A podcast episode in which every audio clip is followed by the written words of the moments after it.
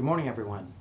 Thank you for joining us today here at the Sonoma Avenue Church of Christ for the next sermon in our series, Back to the Start, a study of the gospel. We've been having an interesting time in the Smith household recently. Uh, Nish and I are both working full time, and our boys, Zeke and Jed, uh, ages 14 and 10, have been staying at home a lot of the day. And they've been doing a great job uh, taking care of themselves, taking care of the dogs, helping out with a lot of things. But there's just one issue that we've had to deal with. My boys have a different idea of what it means for things to be clean than the idea that I have of what it means to be clean. Now, I know that some of you are laughing and saying, well, Bryce, you know, a lot of people don't have the same idea as clean as you do, and you can just shut your face. Let's talk about my boys. Uh, so one of the things we've been having them do is clean up after themselves you know after they make lunch after they have dinner uh, having them do dishes but we've had this one thing happen over and over again we'll tell them you have to wash all the dishes at the sink and they'll go and they'll wash some of the dishes and then they'll walk away thinking they're done and so you walk over to the sink then and there are still dishes there and it's like, guys, aren't you supposed to have finished all of this? Oh, oh, I thought I was done. And they come back and they clean it up. And sometimes we had to call them back a third or a fourth time just to finish the things that are already sitting there and to get them washed and clean. Now, my boys, they would love for cleaning up the kitchen to consist of doing the amount of cleaning that they want to do and then stopping. But we're having to teach them what? That no, that's not actually what clean looks like. This is what clean looks like. So we've been talking about the gospel, and we've been talking about what it means to follow Jesus. And in particular, over the last couple of weeks, we have been talking about the requirements of following Jesus. So we've talked about the act of giving up ourself. And we have to recognize that Jesus has great expectations of those who would follow him and call themselves Christians or call themselves disciples. And in some stories that are hard for us to wrap our minds around, Jesus said that some people are not worthy, are not fit, or cannot be his disciples because uh, they are putting other things in front of him. And so Jesus makes it clear that you must follow him and him alone, and anything else, no matter what it is good, bad, blessing, or rebellion, it all has to take a back seat to your following of Jesus. We've also seen that when you become a disciple, you are called to leave everything behind for his sake.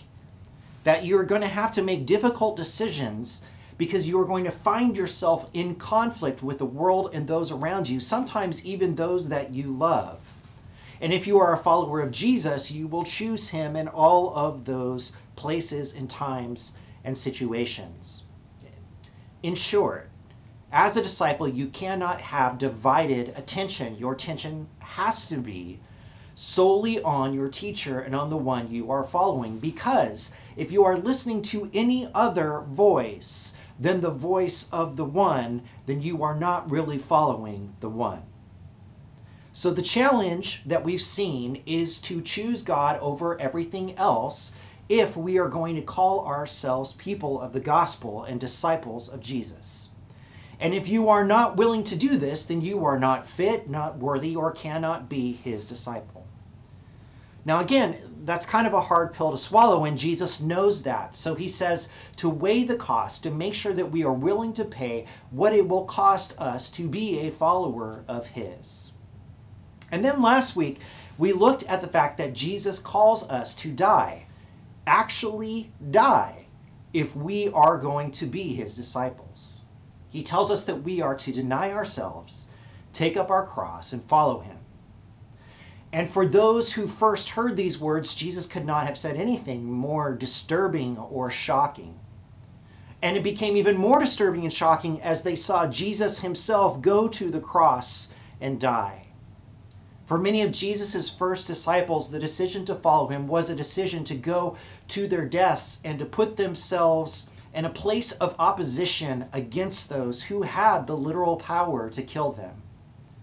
Now, for us, this concept is hard to grasp because we are probably never going to find ourselves in a position where we are going to have to die for the sake of Jesus or for the sake of the gospel. In fact, instead of viewing death as a rite of passage in our becoming a disciple, we view death on for the part of Jesus as an injustice. And that those who would suppress Christianity because or suppress Christians because of their faith are, are, are tyrants and they must be stopped. But Jesus didn't live in that kind of world. And his disciples didn't live in that kind of world. Jesus expected a real death. And he still expects us to die because he knows that there is no resurrection without death. So he tells us that if we are going to be his disciples, we must put ourselves to death as if our next step was leading us to execution. And in putting ourselves to death, we will be able to live through him. So when I think about this series as a whole and everything I've that we've covered during this time, we started out talking about how the gospel is about God loving us and saving us, and we've We've talked about how Jesus came into a broken world. We've talked about how the gospel is a love story and how it changes lives. We've talked about how the gospel calls us to go out and speak against injustice. And then we've talked about how the gospel calls us to give up who we are and everything that God requires of us. And these last two weeks have been really heavy. And I think part of this, when we look at this as a whole, it, it's, it's sometimes easy for us to wonder how these things fit together. I mean, if the gospel is good news and it is uh, God's way of showing his love to us and accepting us and taking us, but then God also requires such great sacrifice from us. How do these things mix together? Because it just seems like Jesus asks so much of us in all of these passages.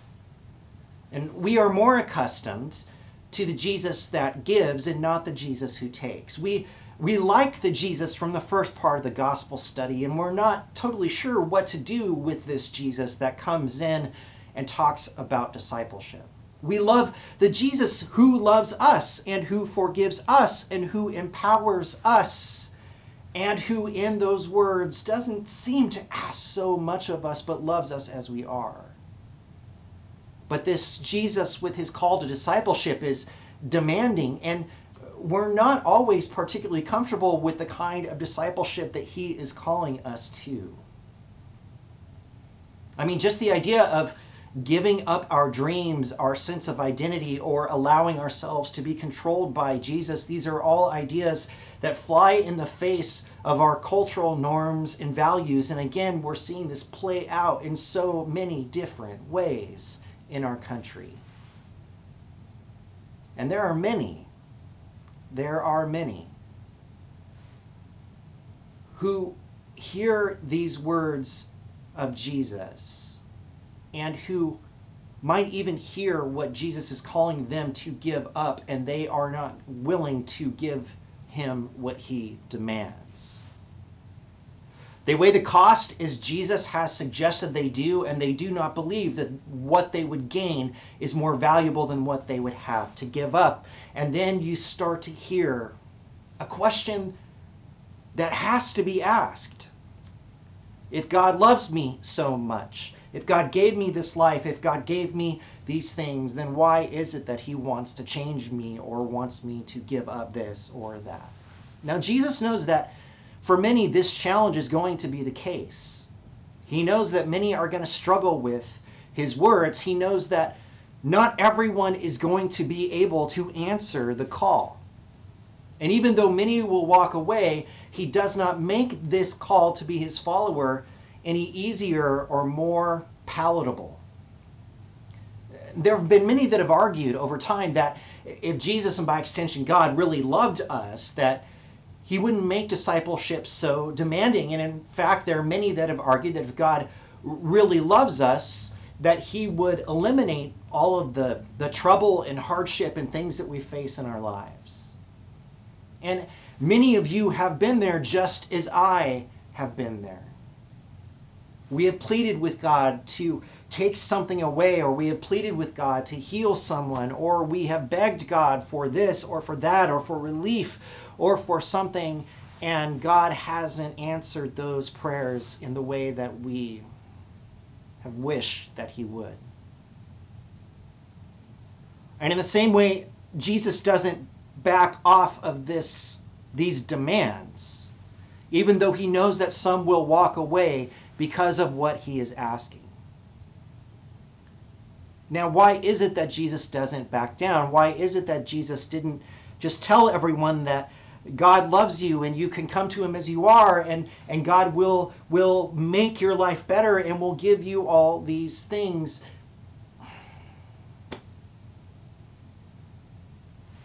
Number one, it's because Jesus knew, and this is something that's hard for us to accept, that becoming his disciple in that place and time was not going to make anyone's life easier.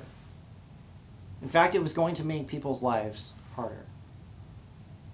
But even so, Jesus believed, knew, Jesus knew that whoever gave up their life would gain so much more through him in God that what they would have to give up was, in fact, worth it. The sacrifices that you have to make, the things that you have to walk away from, he knows that if you knew what he knew and believed what he believed, that you would not have a problem becoming his disciple. Now, Jesus speaks to all of us in Matthew chapter 11, which is where we are going to be camped out today. So, from Matthew chapter 11, starting in verse 25. At that time, Jesus said, I praise you, Father, Lord of heaven and earth, because you have hidden these things from the wise and learned, and revealed them to little children. Yes, Father, for this is what you were pleased to do. All things have been committed to me by my Father. No one knows the Son except the Father, and no one knows the Father except the Son, and those to whom the Son chooses to reveal him. Now, a lot of times when we come to read this passage from Matthew chapter 11, we skip to the verses that follow these verses, and we are going to get to them in a moment. But these verses here are important in helping us to understand what Jesus has to say next. Okay, so what is it that Jesus says here? He says a couple of things. Number one, God is in a place of complete authority. In other words, God is God, and God is God over all the universe, and no matter what anyone says, this is who He is. But secondly, God has given authority to Jesus. In fact, if you want to know the Father, you must know the Son. If you want to know God, you must know Jesus. There is no way around this dynamic. But here's the thing not everyone is going to be able to see this or accept this. Only a certain kind of person is going to recognize what it is that God was doing in Jesus. And this kind of person is not really the kind of person that you would expect. Because Jesus says those who are children are going to be able to catch on to what God is doing in Jesus. And they are going to be able to know God through Jesus. But those who are wise and learned are not. Now, the question that immediately comes to my mind, of course, is well, why, why is it this way? Why is it that children and not the wise or learned are going to be the ones who are going to be able to catch on. And, and this is interesting. Jesus isn't saying it's the stupid and foolish who are going to be able to understand what God is doing. That's not the message. Instead, he is saying that those who are children of God are going to be able to catch on, whereas those who are wise and learned will not. So Jesus is drawing a direct contrast here between two different kinds of people what we'll call the children and what we'll call the wise and learned. Now, what is the defining characteristic of the wise and learned? Well, they've learned things and they know things. Okay? It's fair. And because they have learned things and they know things, then how are they going to treat guidance or direction from God? Well, they're going to weigh it against what they have learned and know, and if it makes sense for them or to them, then they will do it. But if God is asking them to do something different than what makes sense to them, they will struggle against it because they know they are wise and learned. But the children are different. The children are different because they are in a dependent relationship with God. So when God gives them direction, they don't have prob- a problem taking on the leadership of God, following Jesus and being his disciple, because they recognize the work of their Father. And it doesn't have to fit their idea of what the world is and what the world should be, of what they have learned and been taught by man. Instead, they can see the work of their Father in Jesus and they can follow him. And don't we see this just in the life of Jesus? The wise and the learned are, they challenge him as a teacher. They don't accept what it is that he says about the Father. They, they don't want to take on his leadership. They want to continue to be wise and learned. But it is those who those who want God as their father, who want God to call the shots, who want this act of restoration in Jesus, that see what God is doing and follow him. So we learn something from this. We learn that it is our, our self awareness that God is God and we are not that we are dependent on Him, that He is our Father and we are His children. It is knowing all of this that becomes key to our ability to follow Jesus. So keep that in mind as we look at this next statement from Jesus, starting in verse 28. Come to me, all you who are weary and burdened, and I will give you rest. Take my yoke upon you and learn from me, for I am gentle and humble in heart, and you will find rest for your souls. For my yoke is easy, and my burden is light. Now, there are some important things that we need to pull from this passage. And first things first, what is a yoke? Well, this is a picture of a yoke. A yoke is a typically wooden device that was used to harness animals, often oxen, to a plow. The oxen would pull the plow and farmer and the farmer would stand behind the plow guiding it and leading the oxen where he needed them to go. So when we look at this idea of the yoke, we have to ask ourselves, what is the understanding that Jesus has about this idea of a yoke and being burdened? And here is the first thing Jesus understands that everyone is carrying a yoke, everyone is burdened. Everyone is being driven and to some degree controlled and guided by something. Now, some people feel the weight of their burden. It makes them tired and weary. And if you listen to my introduction on Friday, you know how I feel about this. Others may not identify themselves as being burdened at all. Now, there's, I guess, a logical question that we must ask here, and that's this. If someone doesn't feel like they are burdened, are they really, in fact, burdened? Okay, that's a fair question. But let me ask you this question in turn. If someone sins against God, but they don't know that they have sinned, or they don't believe in God, did they still sin against him? Okay, well, the answer is yes. Uh, Paul tells us in Romans 3:23 that all have sinned and fall short of the glory of God. And he tells us in Romans chapter 6:23 that the wages of sin is death, but the gift of God is eternal life in Christ Jesus our Lord. So, as far as Jesus is concerned, everyone is burdened spiritually. Everyone is carrying the weight of their sin and therefore the weight of the consequences of that sin, which is death.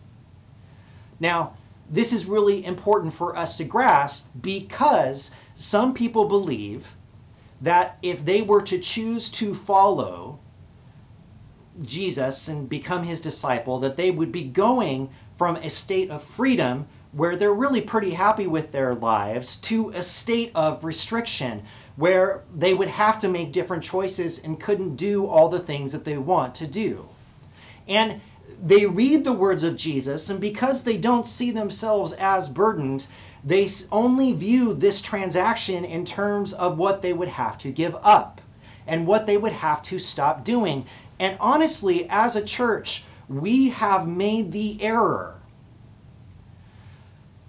of communicating about this in such a way where it is about what they have to stop doing and it is about what they have to give up instead of the story being about what they will gain. Jesus knows that when you become his disciple, you are not going from a place of freedom to slavery, as some may believe. Instead, what Jesus recognizes is this you are exchanging one kind of burden for a very different kind of burden. So Jesus makes an appeal here to those who are weary and who know the burden that they are carrying. And he makes this appeal to them because he knows that they are the ones who are going to want to carry a different kind of burden. But we see a hard truth here. And that is that you cannot exchange one burden for the other if you don't believe you're burdened at all. Because all you're going to think is you're putting on a burden where you had none. But Jesus knows the truth. Everyone is burdened. So, what is it then that he is offering? Jesus is offering us the opportunity to exchange our heavy, overbearing yoke for His. So again, it's not going even from a place of restriction to absolute freedom. It's going from a place of burden and restriction to freedom in Christ. You are exchanging one thing for another. Well, but Bryce, you're saying that we're still burdened. Yes and no. Why would we do this? Well, there are some very simple reasons. The first reason that we want to take up the yoke of Jesus is that Jesus says himself, it is easy and it is light. In other words, what Jesus is offering you is by its very nature better than whatever it is you are carrying. Jesus' yoke is easier to carry and it's lighter than what you have been carrying before. And again, this does not sink into us unless we realize how heavy our yoke actually is. But here's an interesting thing about this. By taking on the yoke of Jesus, you no longer feel burdened. Instead, you feel rest for your soul. It is a burden you carry that actually brings you rest. Well, how does that happen? Because we still don't like the terminology of being burdened. Well, it's pretty simple. Why was Jesus here? In the first place, what does the gospel message say? Again, for what seems like the umpteenth time from John chapter 3, verses 16 through 17. For God so loved the world that he gave his one and only Son, that whoever believes in him shall not perish, but have eternal life. For God did not send his Son into the world to condemn the world, but to save the world through him. Why is Jesus here? He is here to save the world. Jesus has come to the world to bring rest to all of those whom are burdened by the weight of their sin, which is to say, everyone. Jesus has come to save the world, to remove the threat of condemnation, to remove the threat of death, that everyone who believes in him will be saved. So, by taking on the yoke of Jesus, you are not enslaving yourself. You are setting yourself free from the burden of your sin and the condemnation that comes from it. And this, church, is what brings you peace and rest, knowing that no matter what is going on, that God is redeeming you through his son, Jesus. But yes, we are taking on the yoke of Jesus. But here's something interesting. A yoke could be used to tie one animal to the plow, but it was most often used to tie two animals to the plow. That way, the burden was not on one animal to do all of the work, but on both of them to share in the work. So, what Jesus is talking about here is not a simple transference of burden as if you were taking on his burden for him. Listen, we cannot carry the burden of Jesus Christ, who saved the world through his death. Instead, uh, Jesus is inviting us to tie ourselves to him so that we might pull the plow together in the direction of the Father. And so you unload from yourself the burden of sin and death that you are carrying, and you pick up one end of the yoke of Jesus, and from there you carry it together. You go where He goes, you do what He does, you pull the Father's plow and stir up the soil of the kingdom. So, where does this leave us? Well,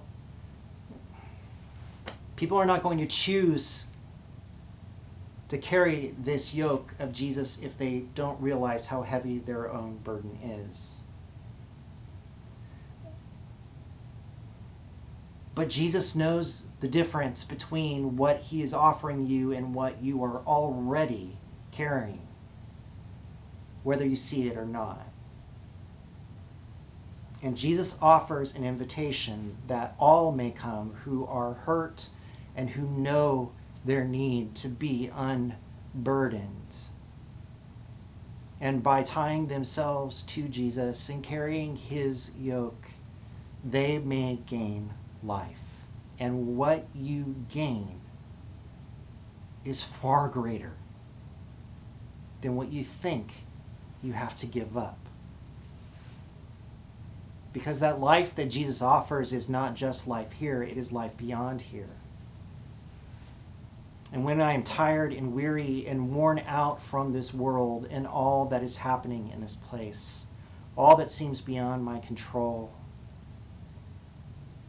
my body sometimes failing, my mind tired, my heart weary.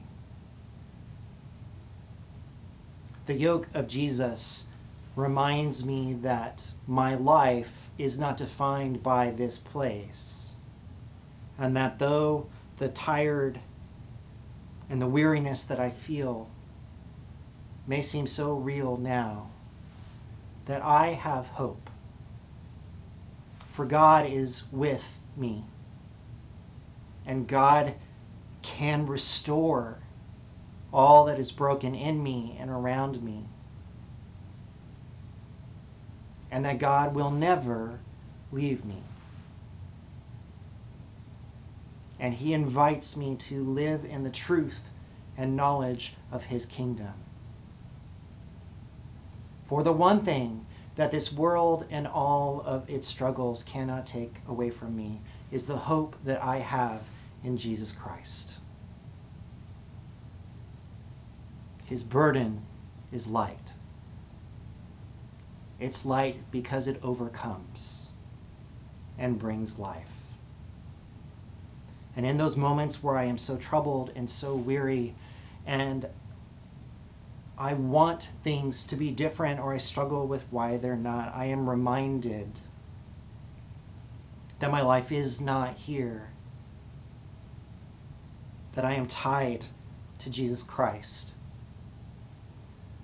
And that knowledge that one day all will be restored and made new, that one day my real life will begin, gives me the one thing that nothing in this place can take away from me. It gives me hope. Not a temporary, fake hope, but a lasting hope, an eternal hope. For our God is the overcomer, the one who delivers us from this world. Come, all who are weary and burdened, and I will give you rest. Take my yoke upon you, for my yoke is easy and my burden is light. Thank you for being here with us today.